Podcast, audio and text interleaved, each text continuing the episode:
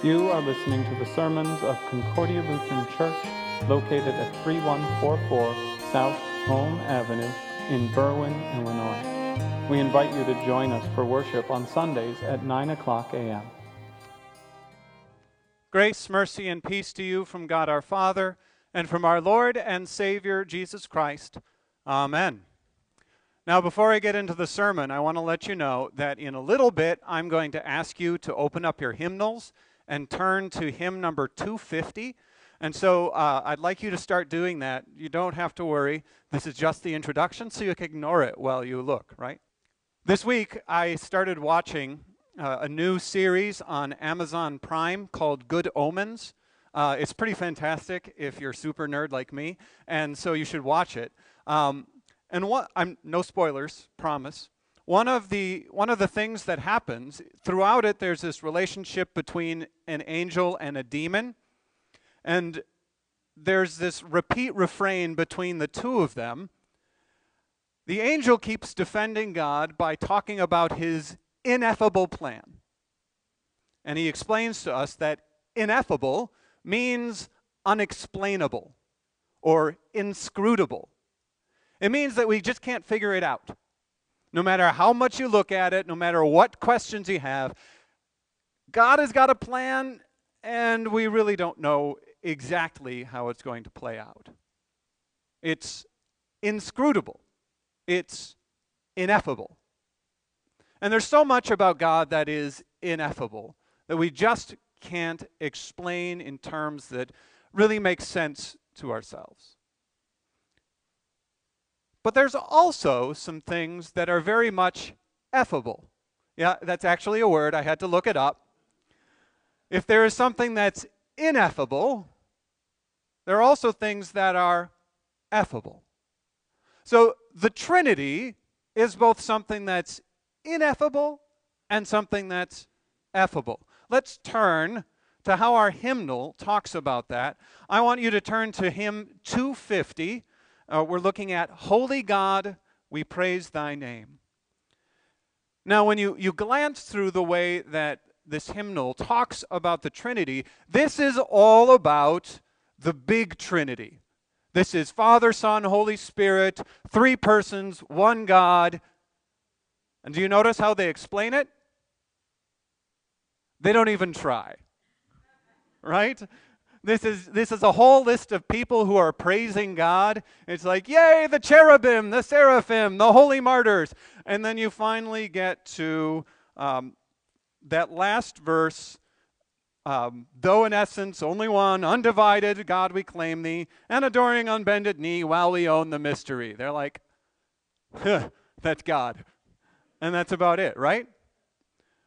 Our hymnal doesn't even try to explain it.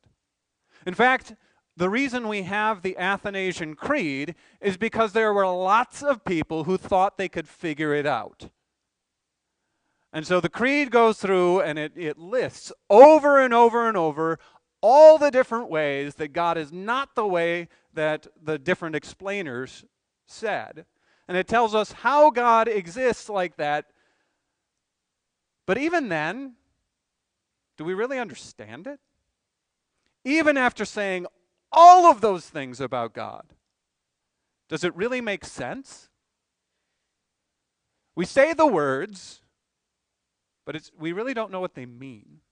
We really can't grasp what's behind them. Let's turn the page. Let's take a look at hymn number 252. We all believe in one true God.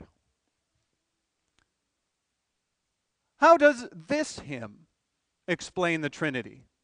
We all believe in one true God, Father, Son, and Holy Ghost, ever present help in need, praised by all the heavenly host, by whose mighty power alone all is made and wrought and done. The Father creates the world. And what about Jesus Christ, Son of God and Mary's Son, who descended from his throne and for us salvation won, by whose cross and death are we rescued from all misery? The Father sends the Son to die on the cross and rise from the dead for us. We all confess the Holy Ghost, who from both for error proceeds, who upholds and comforts us in all trials, fears, and needs. Blessed and holy Trinity, praise forever be to thee. The Holy Spirit comes to us, comforts us, strengthens us, and leads us to eternal life in Christ. This is totally effable, isn't it? This is 100% explainable. Why? Because this is what matters for us. This is salvation that God sent his Son into the world to die for us and rise to give us life.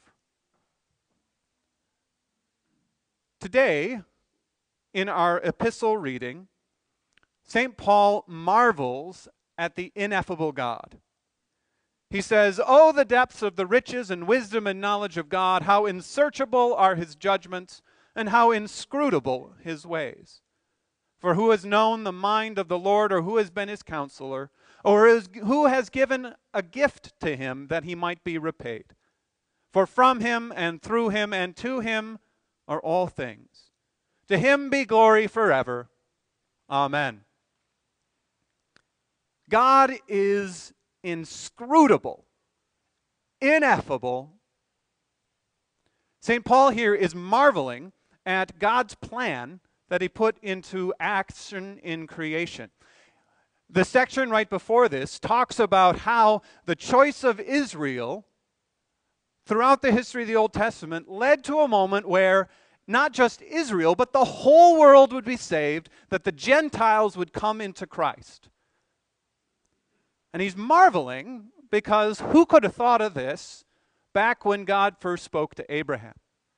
When God said, I will make your name great and turn you into this huge family, your children will be like the sands on the seashore and the stars in the sky. Who could have thought? Said, you know what's going to happen? God is going to send his one and only Son, God and man, into the earth and make Gentiles, people who aren't related to Abraham, Abraham's family. Isn't that nuts? Isn't that crazy? Who could have stood by Moses when he was up on the ten on the Mount Sinai getting the Ten Commandments and said, These these are going to go away for a new covenant, not just with Israel, but with the whole world. Who could have stood next to David when God said, I will make you king forever and your offspring will on, be on the throne, and said, Yeah, this king is going to sit on the throne of heaven, not in the nation of Israel. And they would reign forever in reality as God and man. Nobody could have predicted that. Nobody could have known it until it happened. And then Paul looks back and goes, Well, that makes sense. And all of a sudden, the amazing plan of God becomes revealed. What was inscrutable before, ineffable before, is now totally effable, totally explainable. The work of God in salvation is the explainable, the wonderful, the revelation of God that He gives to you and to me.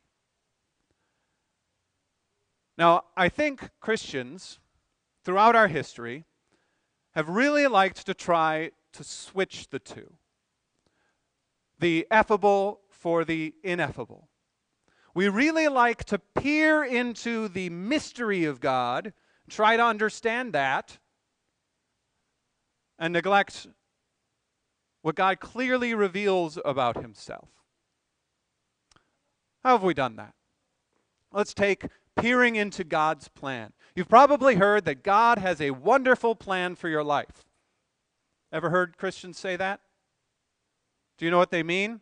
Generally, what it means is that God has set forward some sort of plan that is just going to be great, and you're going to have enjoy it, and it'll fulfill you, and it'll be wonderful, and all you have to do is figure out what it is to follow along.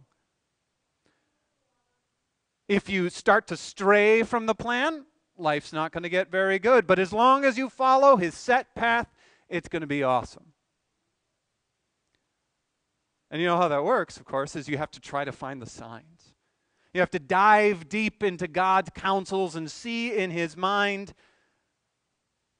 and guess what he wants. This can happen in, uh, you can see it in marriages.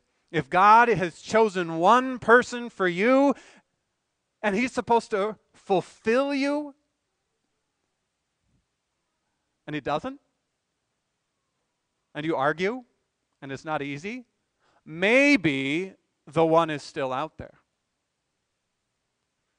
Is that how it works? Of course not. It's trying to peer into God's plan, dive through his mind, and see if you know what, he's, what he wants. None of us can do that. We can't peer into God's ineffable plan. But we do have a plan that the Father has for us, one that is revealed fully to us. And Jesus says it in John chapter 3. For God so loved the world that he gave his only Son, that whoever believes in him should not perish, but have eternal life.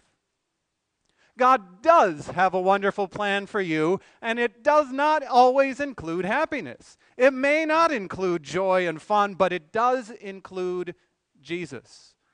You don't have to guess, you don't have to figure it out, you don't have to watch for the signs. It's just the Father sent the Son to die on the cross, rise from the dead, and they send the Holy Spirit to give you faith and receive eternal life. It's totally effable, isn't it? We like to peer into God's plan for the world and, and recreate God after ourselves. One of the ways we do that is we ask the question how in the world could God treat good and nice people? How can good, nice people go to hell? Several months ago, there was a video with Pope Francis, and uh, a bunch of kids were asking him questions. And one little boy was, was really upset. And he said, You know, my, my father, he's a non believer. Um, what's going to happen to him now that he's dead? And, and the Pope, he, uh, he answers the question. He asks, Did he get you baptized? And the boy goes, Yeah. Did he, did he bring you to church? And the boy goes, Oh, yeah, yeah. And then he turns to the crowd and says, Could God reject this man? And of course, the crowd goes, No. We really would like a God like that, wouldn't we? One who reacts the way we would like him to react. We'd really like a God who would look over sin for that, that kid in far off wherever who hasn't heard the gospel, just hasn't had the chance, right? That's not fair, God. That's trying to dive into, into God's ineffable mind and act like we can explain it. But with Jesus, he explains it fully reveals it easily. For God so loved the world that he gave his only Son, that whoever believes in him should not perish but have eternal life. That's it. That's how you get life. He says something like that, uh, something else uh, earlier. He says, Truly, truly, I say to you, unless one is born of water and the Spirit, he cannot enter the kingdom of God. Or, I am the way, the truth, and the life. No one comes to the Father except through me. That's effable. That's explainable. Because God reveals it through his Son to you. We do it in the church too.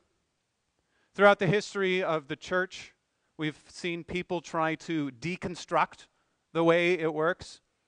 What happens is, as we look at the organization of the church, the people who are in it, the, the pastors and all and the structures, and we go, wow, that can't be spiritual. Look at the guy who's standing up there. Sometimes he's a jerk. How could that be the way God does his thing? Look at how we treat each other. How could that be the way God does his thing? Can you believe that we have to have a, a bank account and a checkbook? That's not holy. That's not spiritual. And so they've gone through all sorts of different ways to try to figure things out. The Quakers, they said, oh, we'll just get rid of all that. And we'll gather together in quiet and silence and let the divine light inside us guide us. Because that's what spiritual means, right? Having this thing inside us express the will of God. All sorts of people throughout history have done that. The revivalism movement, with Moody and all of the guys like that, that still continues today, they said, God's word isn't enough. God's sacraments aren't enough. What we need is emotion and power and excitement, or else the church just isn't going to work. And we saw that in, in the kind of the mega church movement. That we'll, we'll get rid of all that stuff and have a great band, and that's what will work. Back when I was in the seminary, the big movement was something called the emergent church. And the way they were doing things is they tried to give you an emotional, more personal connection to God. I remember hearing about a worship service where they had stations that were experiential stations for the Lord's Prayer. And worship was going around between these stations trying to experience each petition. In fact, some of the, the leaders tried to deconstruct church so much that they got all the way to Jesus and they said, Is this really the way God should be? And left the church. Why? Because they were peering into the mystery. They wanted to make it about something other than how God reveals himself. Because when God reveals himself, well, honestly, it's in the regular things His Word, baptism, the Lord's Supper. And you know what? That's kind of boring, isn't it? Every single Sunday, doing the same thing eating bread and drinking wine. It's not exciting, isn't it? Is it? There are no fireworks. No smoke machines, no laser lights, nothing to get you pumped up about. Sometimes reading God's Word is hard too. You really have to slog through it. You don't understand it, someone's got to explain it, and it's like, ugh. Can I, can I listen to this again? Or the pastor stands up and you're like, oh, there he goes again. Same thing every week. For God so loved the world that he gave his only Son, that whoever believes in him shall have eternal life.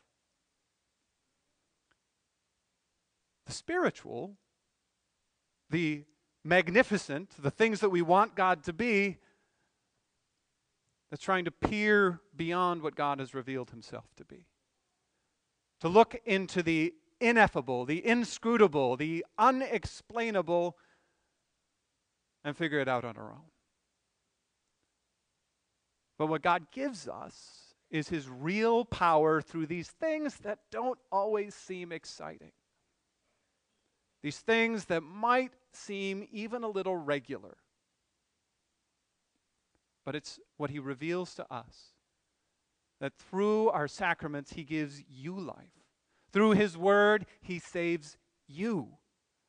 By his grace, in these normal, regular things, we see the power of God, and it's not a secret. It's not a hidden path. It's not, a, not something that you have to divine and figure out. It's just there. It's totally effable, isn't it?